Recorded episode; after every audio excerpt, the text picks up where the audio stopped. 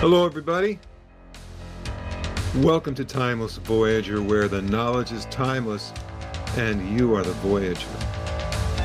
Today's guests are Dr. J.J. Hurtak, PhD, and Dr. Desiree Hurtak, PhD. They are the founders of the Academy for Future Science. Dr. J.J. Hurtak wrote the bestseller, The Keys of Enoch, and together they have written numerous other books, including Overself Awakening and Mind Dynamics in Space and Time. Uh, they've co authored with physicist Dr. Elizabeth Rauscher, uh, Examining Quantum Physics and the Power of the Mind, End of Suffering with physicist Russell Targ. Their latest book, Sound, number one on Amazon for the physics of acoustics and sound. They are contributors to both Our Moment of Choice, which includes their insights on consciousness, together with over 40 other internationally respected writers like Deepak Chopra and Dr. Bruce Lipton. And finally, Making Contact with chapters by Nick Pope and Linda Moulton Howe. They have appeared on Netflix, BBC Radio, Gaia TV, Coast to Coast AM, Deepak Chopra's Wellness Radio, which is on Sirius XM, Hay House Radio, and many others. Their website, and this is for people that are listening, K E Y S O F E N O C H. That's keysofenoch.org. Welcome to Timeless Voyager. It's a pleasure to be with you, Bruce. We're looking forward to an exciting program. And Bruce, we wanted to thank you for that work that you did many years ago with Gladys Iris Clark, one of our local representatives in Sedona. I think she was close to 100 years of age, and you were able to have an interview with her on the Keys of Enoch. And so, since that time, the teaching has gone around the world several times, and we're just honored to be with you and the outreach that we represent to bring spirituality and science together in marriage. And I have to say, uh, we're actually spending a lot of time now in Sedona um, recently because it really has become a hub of people who are looking for deeper answers. And, you know, a lot of people have left the cities and really sought a kind of spiritual energy, spiritual community, and Sedona has attracted many. And we're having a great time there uh, for many months of the year. And we also connect with the indigenous people, the tribal leaders we're connected with the Xavante peoples of Brazil. We're honorary chiefs. We represent them, and as well as the other tribes in that critical part of the world. And so we're involved with environmental issues, ecological issues, but primarily the spiritual and the scientific of how we as a humanity have a positive future if we take the higher path. And that comes through humility, compassion, and understanding the true wisdom that brings all of these realities together in unity and harmony. Great start. You know, uh, as I said to you before we started the program, I don't know where we're going to go with this today because I think that's the best way to interview the two of you. It's like it's how I interviewed Iris. So why don't we start with what you feel would be the best way to do this? Do you want to start with the keys of Enoch and, and introduce, tell people about the book itself?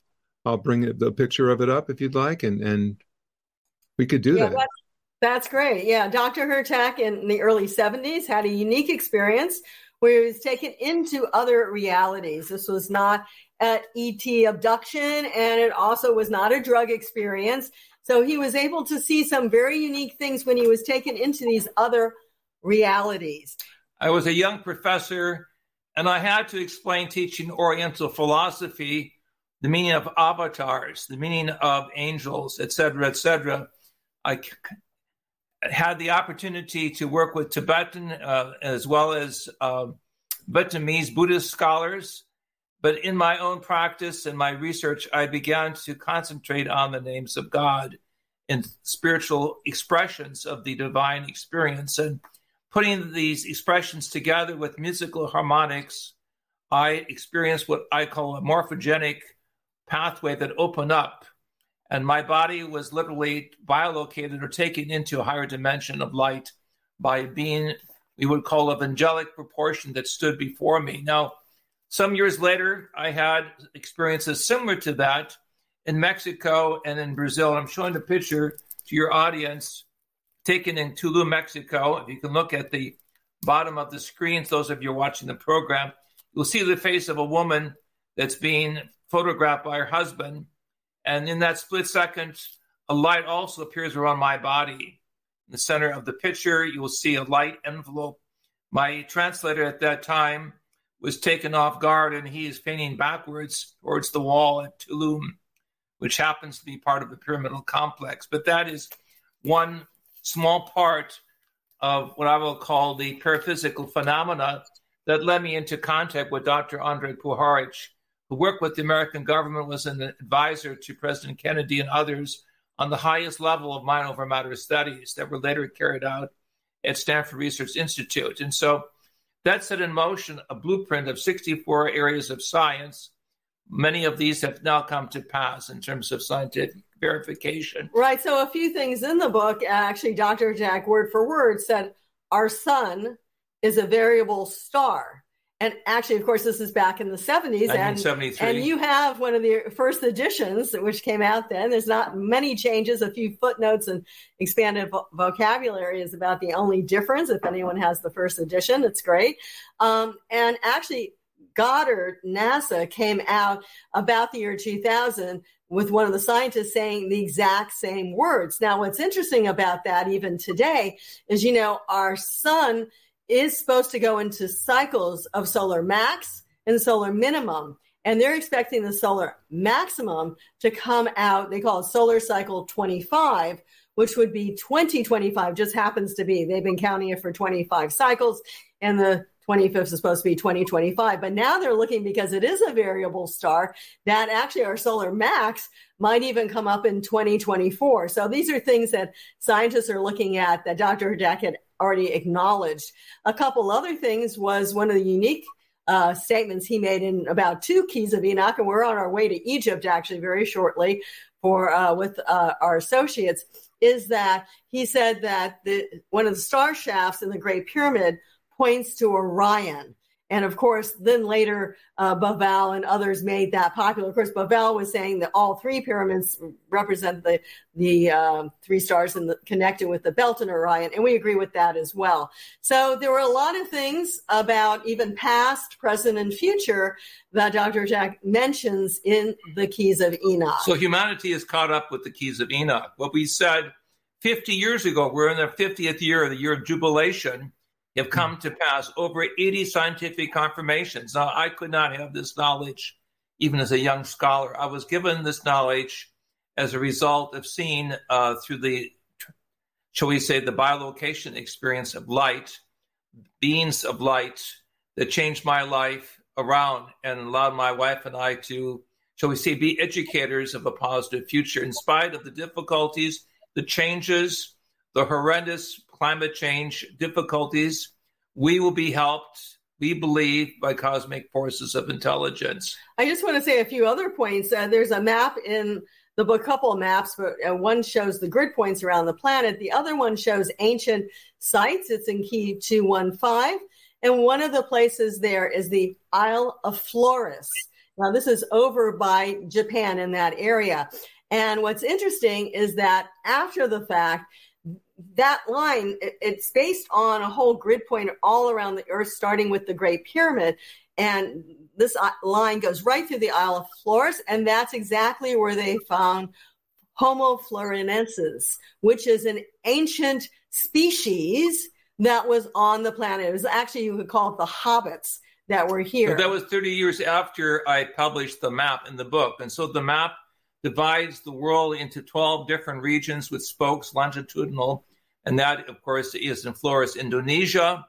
It explains uh, the fact that the human race has been upgraded many times by cosmic intelligence. And so, from one side of the world, Indonesia with the hobbits, to Africa with the giant footprints that we also found in the later 1970s, uh, there is a, a map of evolution. So, in so many short words, we're being given a cosmic roadmap to look up, to realize we're part of a cosmic family, to go beyond the, the negative separation of science, spirituality, and what we will call psychology, and to reinvest our thoughts and ideas into finding solutions. Here's the map we're talking about. Okay. You can see the uh, over here on this side. Here's the, The Isle of Flores. Isle of Flores. Desiree's playing with your finger. And you can see it's based on, actually, it all starts with the Great Pyramid. So Hmm. we'd like to keep That's it. that's um, marked in with a, larger pyramid highlighted over Egypt, where we're going to be continuing our research underneath the pyramid, where we found the tomb of Osiris in 1997.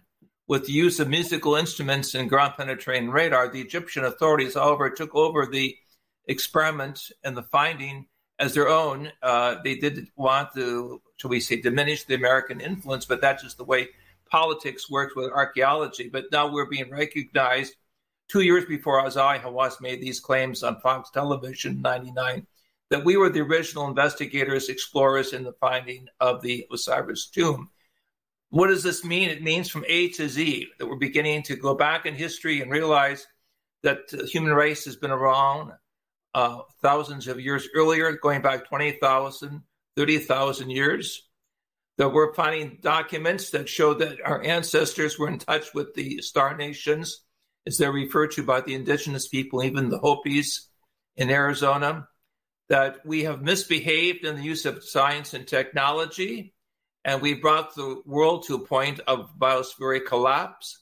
We need to change our attitudes, our directions, our agenda to be positive thinkers and realize that we are all together. And this is really the hallmark of what we will call in the New Testament teachings the Christ figure, Mm. the consciousness of love and divine purpose that gives us a higher reason for being in this incarnation form of a human body. Well, we do see this is going to be a positive future for really all of us. But we have to realize one that we're not alone in the universe. Another thing that the Keys of Enoch talk about, and also we mentioned in a book called Making Contact, which has, as you mentioned earlier in our bio, Nick Pope and and many other speakers, Linda Moulton Howe. Yes, thank you. It really says that in terms of our chapter, there's extraterrestrial levels of intelligence. There's what we would call extra celestial. These are beings that are, you know, maybe manifesting in bodies, but still somewhat localized. Uh, I would just say bodies of light energy and coming to teach, like spiritual guides, one could say. And then there's what we call ultra terrestrial or the angelic powers. So it's quite a cosmology that Dr. Hurtak experienced when he went to the other side. And that these, there are these levels of intelligence, all of which are here for the most part to help us. Not every extraterrestrial species, but a lot of them are here to help. And I think they're trying to help to stabilize the planet as much as possible. Think of this, Bruce, also in terms of a totem pole that you see in Alaska or Canada, which you have the different faces, and then at the top you have the bird man, usually representing the mind of man that can soar through space or humanity that connect with the branches of the cosmic family. We are in the process of rediscovering through what is known as government disclosures throughout the world that realization that we're not alone. And this would be the lower end of the, the roots of the tree, other cosmologies that coexist with the human race. As we climb up the tree of life into more diversified patterns of biological diversity throughout our consciousness, we begin to see, wow, there's other branches, other branches. And in those branches, we see other life forms that do, do not depend solely upon technology, but use consciousness, the power of the mind to propel themselves, or even use a non physical form of communication through their thoughts these would be the extra celestials that Desiree is referring to, and at the very top, instead we would call them the angelic or the avatars, we simply use the word ultra terrestrials, those who are able to go beyond evolution into non evolution. They don't need to incarnate or come back for short life periods, but they exist in terms of a management that exists for in our time frame uh, almost an endless process of evolutionary experience. And we want to hear from you, but if this is what's so exciting, we feel we're on the verge of understanding that really are we not just not alone in the universe, but it's vast and we're part of the cosmos and beings of higher intelligence, not just local intelligence, have been watching, helping, and trying to allow us to evolve and even move out into space or move out into higher consciousness realms. You know, just to be kind, people don't need to hear from me. it's so it's such a great uh I just feel so honored that you guys would be able to show up and I know a lot of people don't know this. You're actually in Switzerland right now. So That's right. Um, we're uh, I'm just happy to have you here and frankly um, I'll I'll do what I do. I'm just going to be happy to just listen to you and and if I see something I want to know about I'll ask but right now I am enjoying this. I hope as much as the audience is. Well, we're stones throw away from the home of Carl Gustav Jung. We recognized his great break with uh, Freud, led to a realization that the powers of the mind are beyond the emotional body. And of course, uh, Jung opened the door to other thinkers, a whole new direction of psychology, philosophy in the 1920s, 30s, and 40s. Here we are now in a new century, the 21st century, and young people wondering, is there a future? What are we to make of the misuse of environmental resources? What are we to make of what I will call the challenge of AI, that we simply reproduce ourselves in a robotic or semi robotic form without a spiritual side, that is to say, a ethical side of purpose? And of course, Desiree and I have been joined by hundreds of researchers, uh, engineers, and thinkers throughout the world to enlarge this cosmic roadmap. No, we're here to realize that Mother Earth is a schoolhouse. A time has come now to graduate. We can either close the doors, burn down the schoolhouse, and dismiss the teachers, or we can reinvent ourselves by understanding how our ancestors in Egypt and other parts in India, other parts of the world had amazing mathematical astronomies, psychologies, but the emphasis in the ancient cultures was on the co-creative ability of the human. That we were not alone, isolated, but no, we were working with the Godhead. We were working with the spiritual thinkers, the Christ-like figures that govern the greater universe. And so, my experience certainly has been shared with others, and other mystics also have opened the door, like Jung, and to uh, the great possibility that we are really at the very beginning of a whole new stage of the book of life. So we can look extensively, you know, at the physical reality. I mean, right now we are in Switzerland and it's a very, very unusually hot time. And even the Alps are feeling the pressure. Or we can look at consciousness. And it's interesting that uh, certain tribes in Africa, when they had problems, they actually sat down together and said, when they had climate problems, especially lack of rain or whatever, they sat down together to say, what can we do? How can we improve who we are? How can we change our consciousness first and foremost to get to a better state. And then they believe the rains would come. And we use consciousness quite a bit. We've worked with remote viewing. You mentioned the book Mind Dynamics in Space and Time. This is all about the Stanford Research Institute work that was done with Russell Targ, Hal Puthoff, and then it goes into, and with our friend uh, Elizabeth Rauscher, it goes into the science of quantum physics because we believe quantum physics is at the heart of a lot of what we do and that there's multiple possibilities. So anytime anyone is saying this is the only solution, they're not usually tapping into the higher quantum field. What's the quantum field? It means the consciousness field that not only encircles the planet, it's a global field, but actually encircles the universe. And we would say if you can tap into it, even greater realms throughout the universe We'll say cosmic dimensions as well. So this is part of our work. And so we have solutions for literally everything that's needed. And there are beings we believe that are helping us to implement those solutions. And in some cases, doing some of the work for us, which we should really be doing for ourselves. We think of this new book as the real X Files, the secret work that was done over 20 years by Russell Targ, Harold Puthoff, Elizabeth Rauscher, and other colleagues to show once and for all there is truth to the fact that we're here in this dimension but our mind can take us into other dimensions. And the key word is consciousness, capital C, or super consciousness, that we're in this dimension, but we have the ability, if we wish, and the intention, if we wish,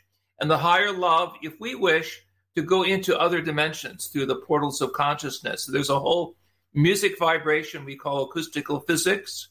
There's a whole energy vibration we will call the working with the quantum field or the hidden variable of linking minds together.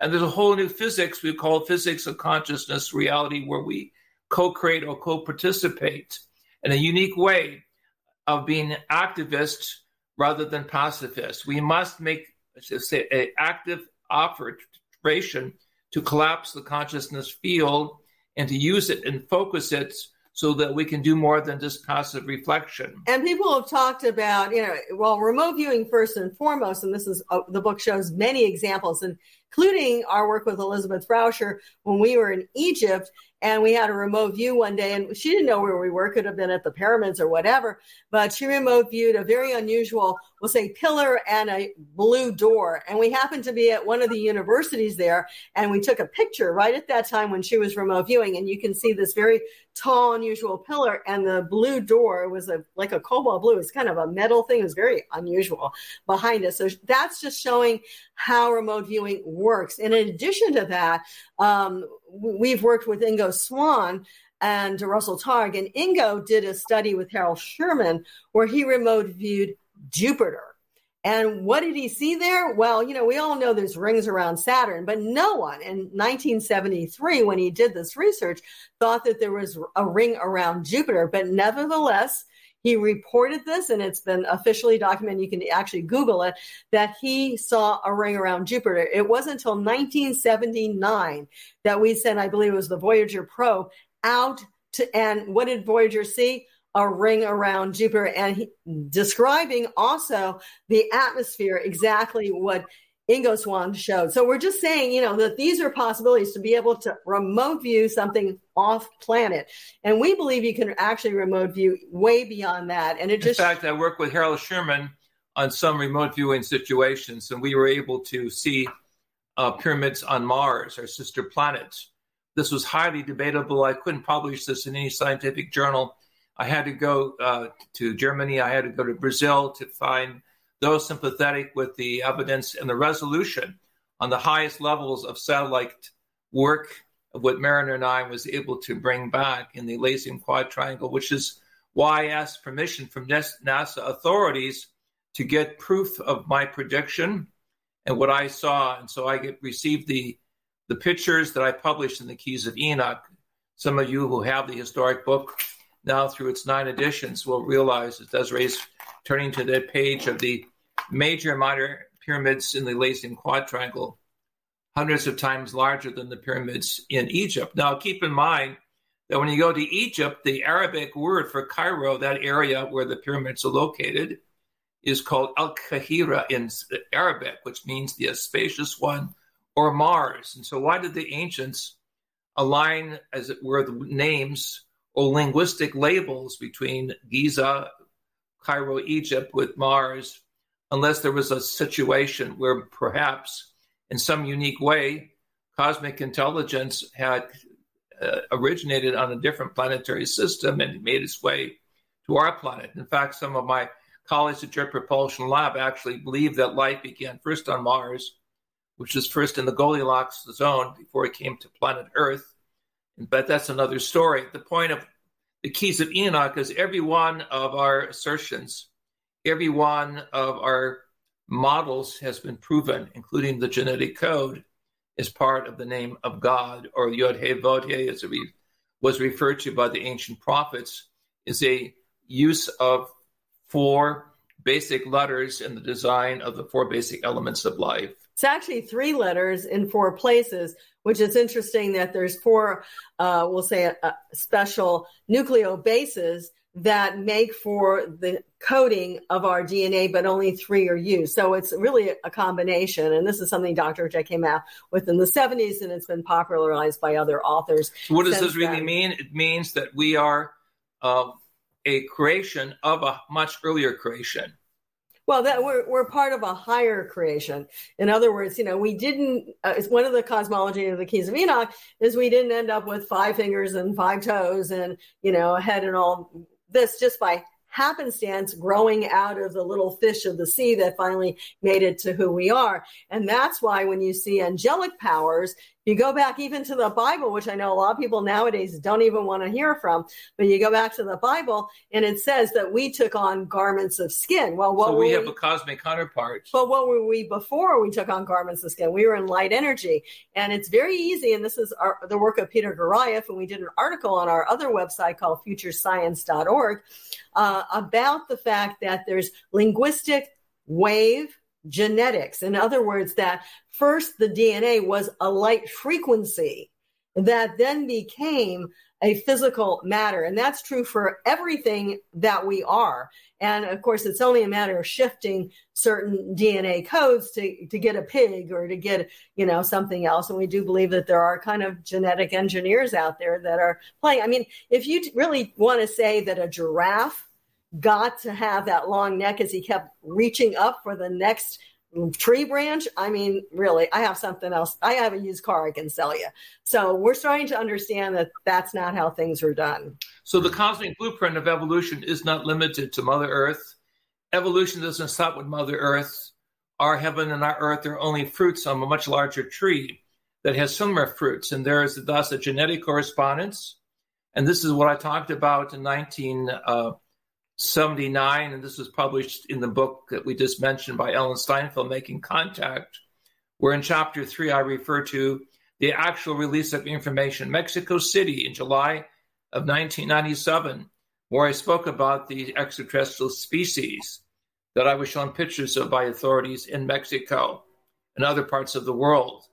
This information pretty much was sensitive at that time, and very few journalists were willing to engage the power systems here in the free world as to with the story of life. Does life begin on Earth, or are we derived from much earlier genetic experiment? And now uh, we've come 360 degrees, and now in Washington D.C. as of, of July and August 9th, 2023, we are raising the questions that I proposed in 1973.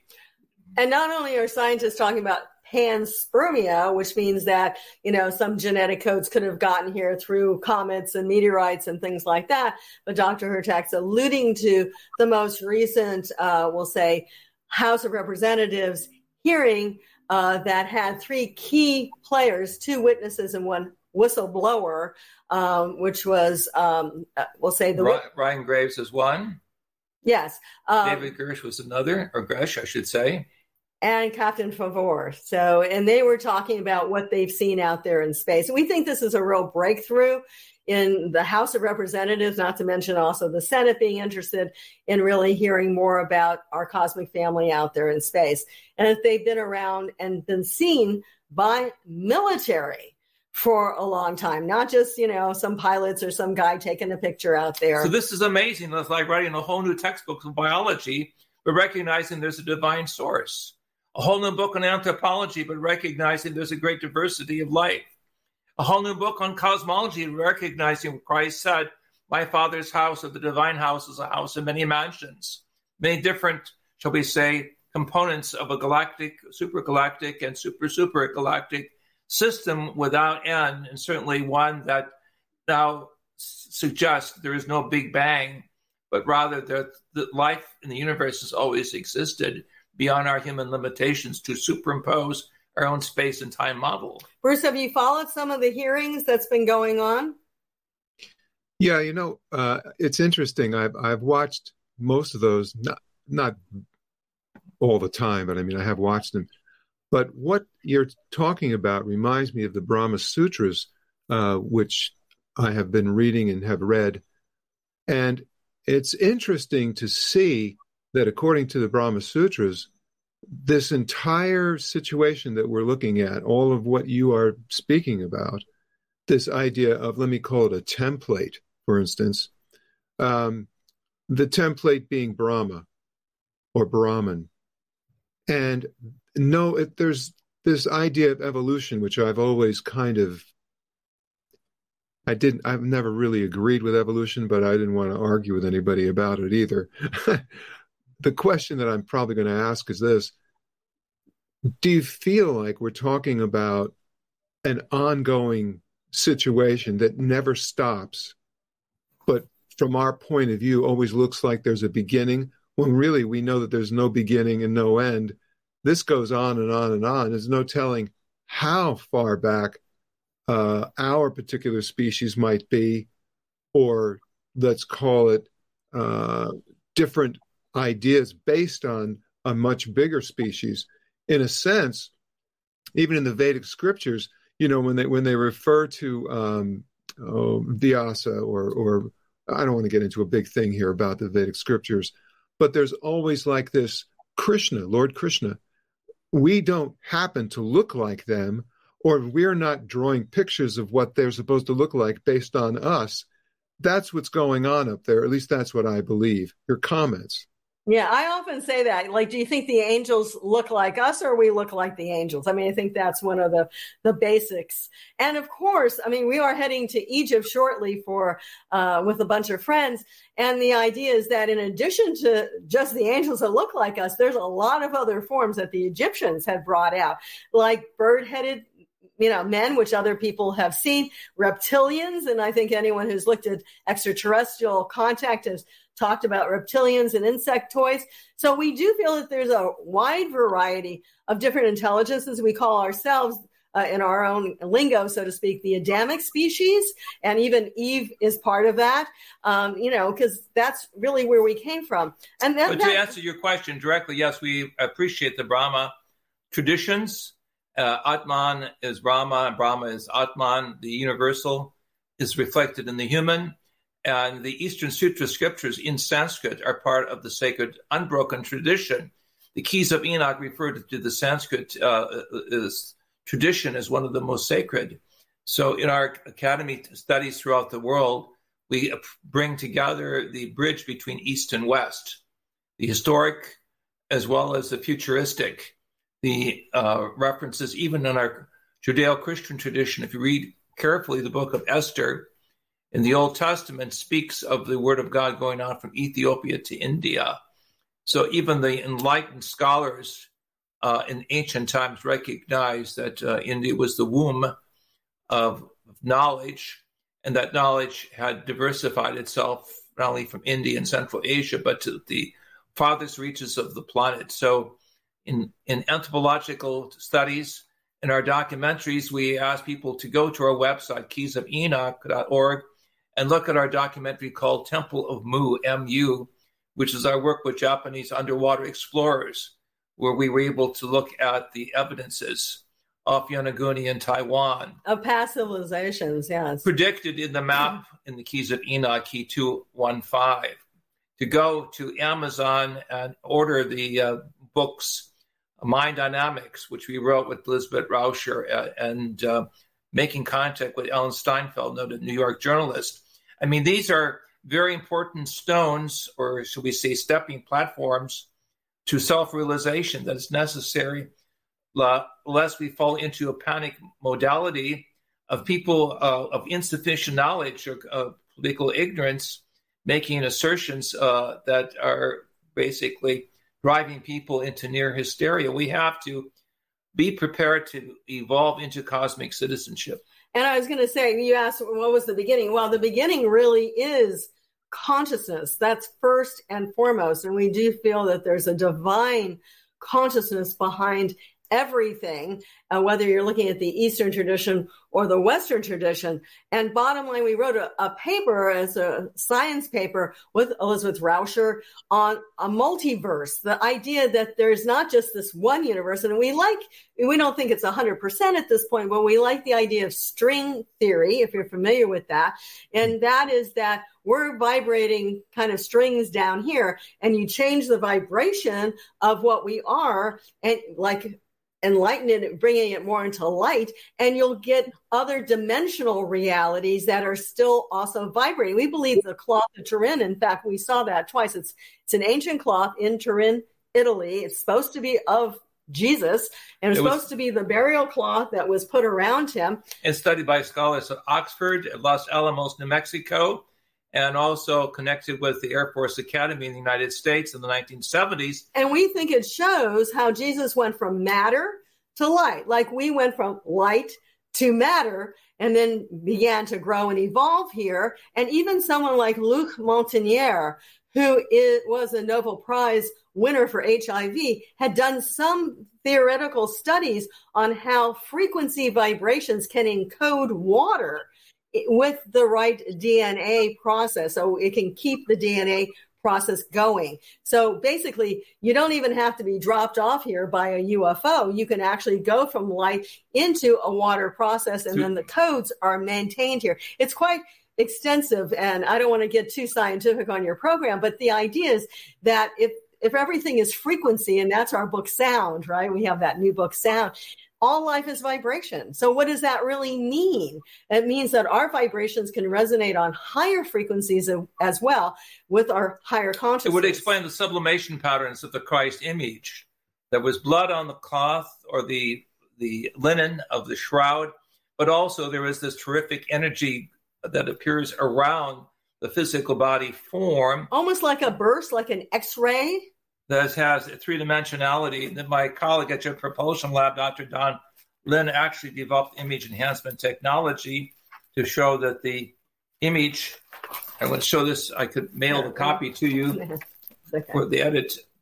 Uh, shows the three dimensionality of the face of Christ. Jesus appearing outside of the two dimensional surface. So they were what the scientists are saying that if this image was just painted on, and of course this isn't the image itself. This is the scientific explanation of the image that with the actual picture that, that came appears out from by the the NASA scientist. So if it was just painted on, it wouldn't look so three dimensional. But if it was from a burst of energy and a light, then it would appear more three dimensional. And exactly what they saw when they did the study of the shroud. That it, when they took the imaging and made it three dimensional, it was a perfect three dimensional image. And it's just showing you. Uh, I think people in the East also talk about that. It's being showing to- a sublimation of energy of how we are being prepared to go beyond limitations of what we call the life that is so short. Now, this may shock some of our viewers, but when I was taken up, into the light. I saw the face of Christ momentarily, and that facial form matches what is in the shroud. I'm saying this as a result of uh, going into uh, higher dimensional levels of consciousness that allowed my mind to be prepared to s- see something that was beyond history and mythology, suggesting that we are being reconnected with the higher management behind the human experience. So, what does this mean? It really does, as I said, all come down to consciousness. And one of the things I wanted to make sure I brought up this uh, in this program is the fact that our consciousness can influence other realities, and especially realities around the planet. So we have spent a lot of time with people like Andrija Puharich years ago doing prayers for peace in the Middle East. We still spend time if something is happening like say a hurricane or a fire. We were in Sedona and there was a fire nearby. People were getting like panicky. So we said, let's all come together. Let's do a prayer. Let's neutralize that fire. We believe, as the indigenous people always have told us, we have power over nature. Higher spiritual power, mind over matter, Christ consciousness. And we're using that around the world. And this is so important the teaching. It's not science by itself, but science with spirituality that gives us meaning, direction, enthusiasm, and appreciation of all life forms in the relationship to the divine source and the divine destiny that we are here as incarnate beings on Mother Earth as human citizens, but we're also part of a greater evolutionary process called by Enoch, and the keys of Enoch, the higher evolution. And as we bootstrap ourselves and begin to take seriously the fact that we can change the realities we face, we can make breakthroughs. And some of this has been shown in our work with uh, ocean coral. Right. So, well, in addition, I just think we have to get out of the fear of what's taking place and empower ourselves to come together in collective families, but you can also do it individually, like people during COVID. We said, you know, you're still collectively connected with the planet, you know, and put that energy out for peace, for love, for compassion, for understanding. And I think we can make a difference. We can make inroads. And even though we may not change the entirety of the planet, we are helping the planet because everything is based on consciousness. It and really when is. I mentioned oyster coral a few minutes ago, it was the fact that there's rejuvenation. We can bring the coral back to life. Yeah, we also work with sustainable development in many places, and our friends are working with BioRock right now and trying to place uh, little electric fields inside certain structures to be able to restore coral. Of course, temperatures that are up into 101 degrees now off of Key West in Florida, you know, it's very hard to keep those surviving. But, you know, there's solutions for everything. And I think we just need to put our energies together. Let's, uh, let's talk a little bit about Overself. Uh, I think the book is very important. I have it right here. Perhaps. Well, this is a uh, very interesting book that's divided into 72 chapters that's really working on the hidden aspect of the overself or the higher self, which is within our mind's eye and seen symbolically as usually a triad of body, mind, and spirit in different color forms or the rainbow body. Some would see it as the coat of Joseph's colors, multicolors. That is to say, the invitation to be part of a divine pathway or divine service uh, life. This book is highly organized and illustrated by using sacred expressions of the angels or the angelic kingdom to show how we go from passivity to a higher area of integrating mind over matter reality. So it's a good primer for the Keys of Enoch because every chapter, and there's 72 chapters, has a quote from the Keys of Enoch and a sacred name and expression, which we think is important. It basically shows 72 levels of consciousness development. And so as we would go back to the Eastern teachings that we feel we have seven chakras connected with the body, we feel in a certain sense we also have a higher self. And that activates the eighth to the 14th chakra. And we define what that is.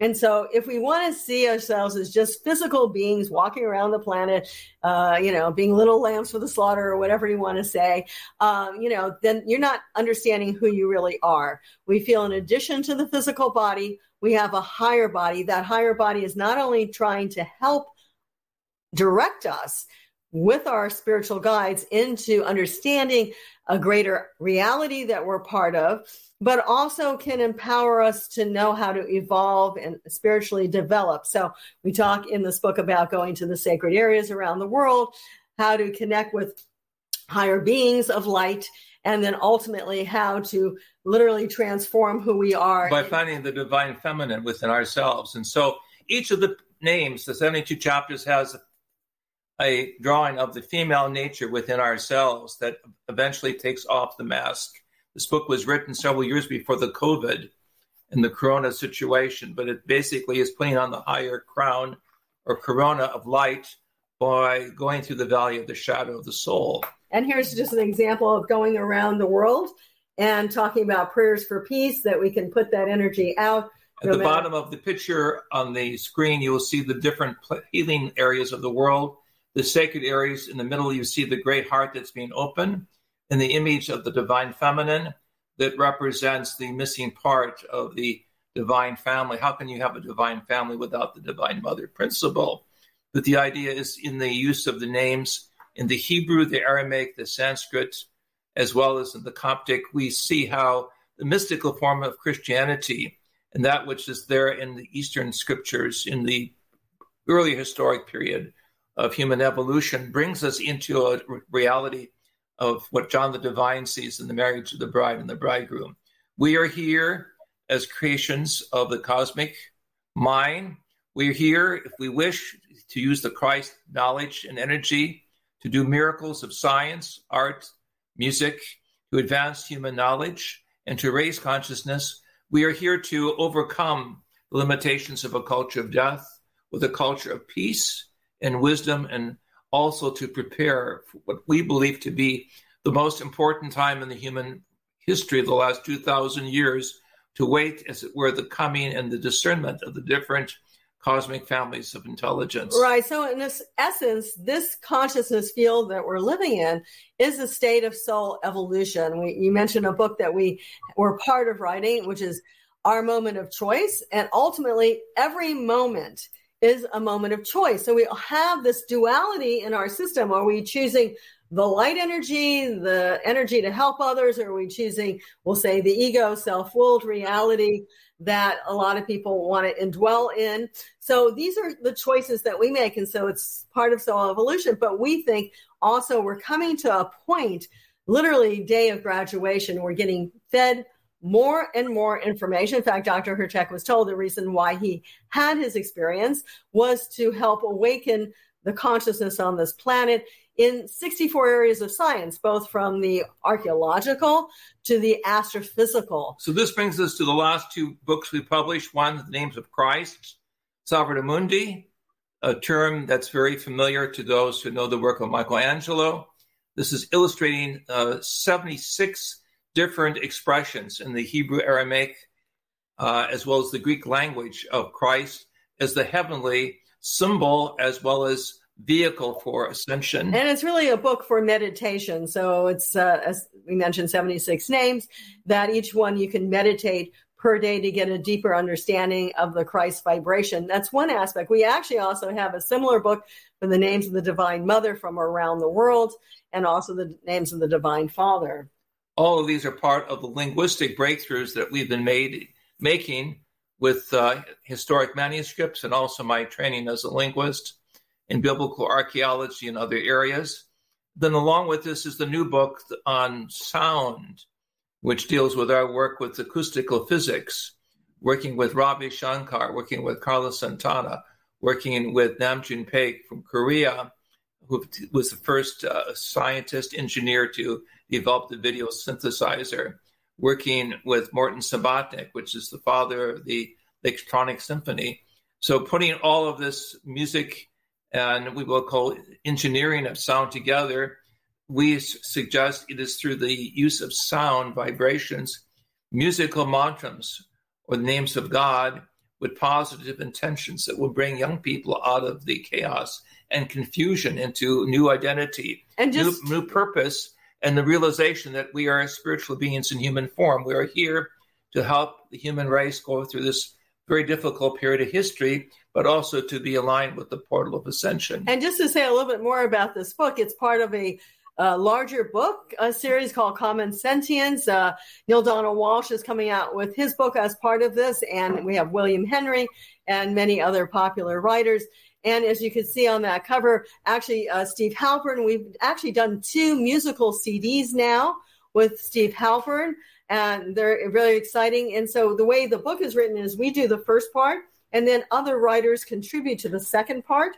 And then the third part, we do uh, show some of the mantras and ways of augmenting, you know, the uh, mental system, so to speak, even going through the normal vibrations from the chakras, the lam, yam, bam. You probably have learned that in some of your early training. So just to say that there are ways of, of augmenting the system. One of the uh, groups that had also contributed, there were two groups contributing to that book as well as our friends Darren Curtis and Bradley Pitt, and they use cymatics. If anyone's heard of that, there's a picture, black and white, in the book, which is eh, almost similar to what you see behind us, where you have a certain sound frequency. And it produces a sacred geometry. Exactly. So it's amazing that geometry is sound and sound is geometry. So this is the full circle the realization that we are part of a cosmic family, the scientific evidences of where we go to find evidences beneath the ocean in the Orient, the Middle East, even in the New World, the realization that we have challenges, but we have also friends in space that can help us. We have some trickster groups in outer space also. This is why we need the names of Christ, the teachings of light, teachings of divinity to protect us as we discern those who are willing to advance the human race and those who wish to retard us because of our misuse of science and psychology. But the beautiful message is God's love letter to us in the scriptures and the keys of Enoch that we're part of this greater family of creation. We are co creators of going from Alpha to Omega and beyond. And this is an exceptional period of time to catch our breath and to realize what it is to be, as it were, recipients, as we see on the cover of the Keys of Enoch, the return of the divine spirit, symbolized by the dove, the seven radiance of light, the opening of the seven chakras or seals of our body through the divine name. Yod He Vod He, which is part of the genetic matrix of why we are what we are and why sacred names and sacred expressions do work and energize us for this great and exciting journey of life. Wow. We want to thank you so much. Do you have something that you would like to say to kind of uh, bring this all together?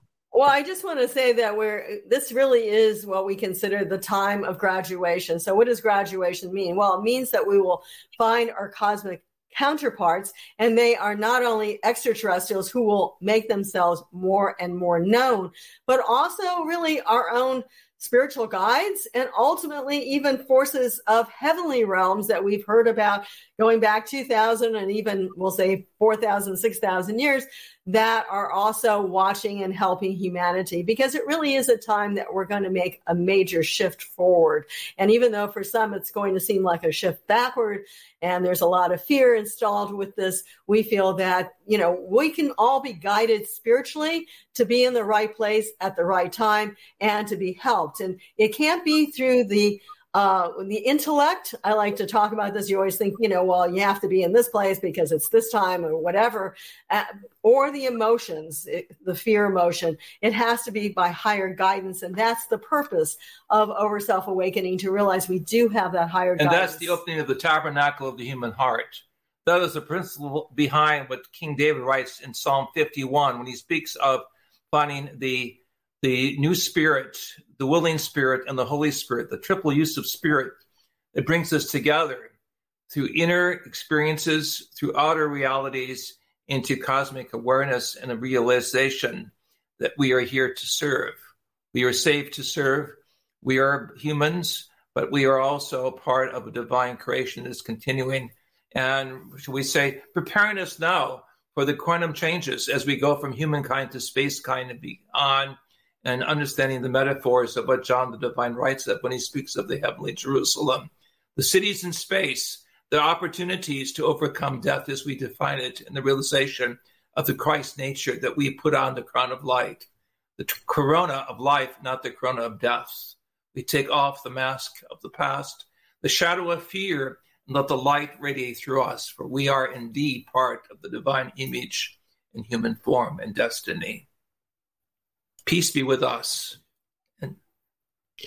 Thank you for watching and listening to the Timeless Voyager series podcast. Uh, we're on video players like YouTube and audio players like Spotify, Apple Podcasts, and many more. Now, one thing you can do to support the growth of the Timeless Voyager series is to hit that like button, share, comment, and please subscribe. You know, it really helps to keep the podcast on the internet so that I can keep producing content like the program you've just watched and or listened to. Also, uh, these actions are very important because they trigger algorithms that help grow the Timeless Voyager channel. Remember, there's no obligation, and these actions are free. My name is Bruce Stephen Holmes, and I hope that your own personal voyage through life towards the development of your highest potential is a joyous and successful one.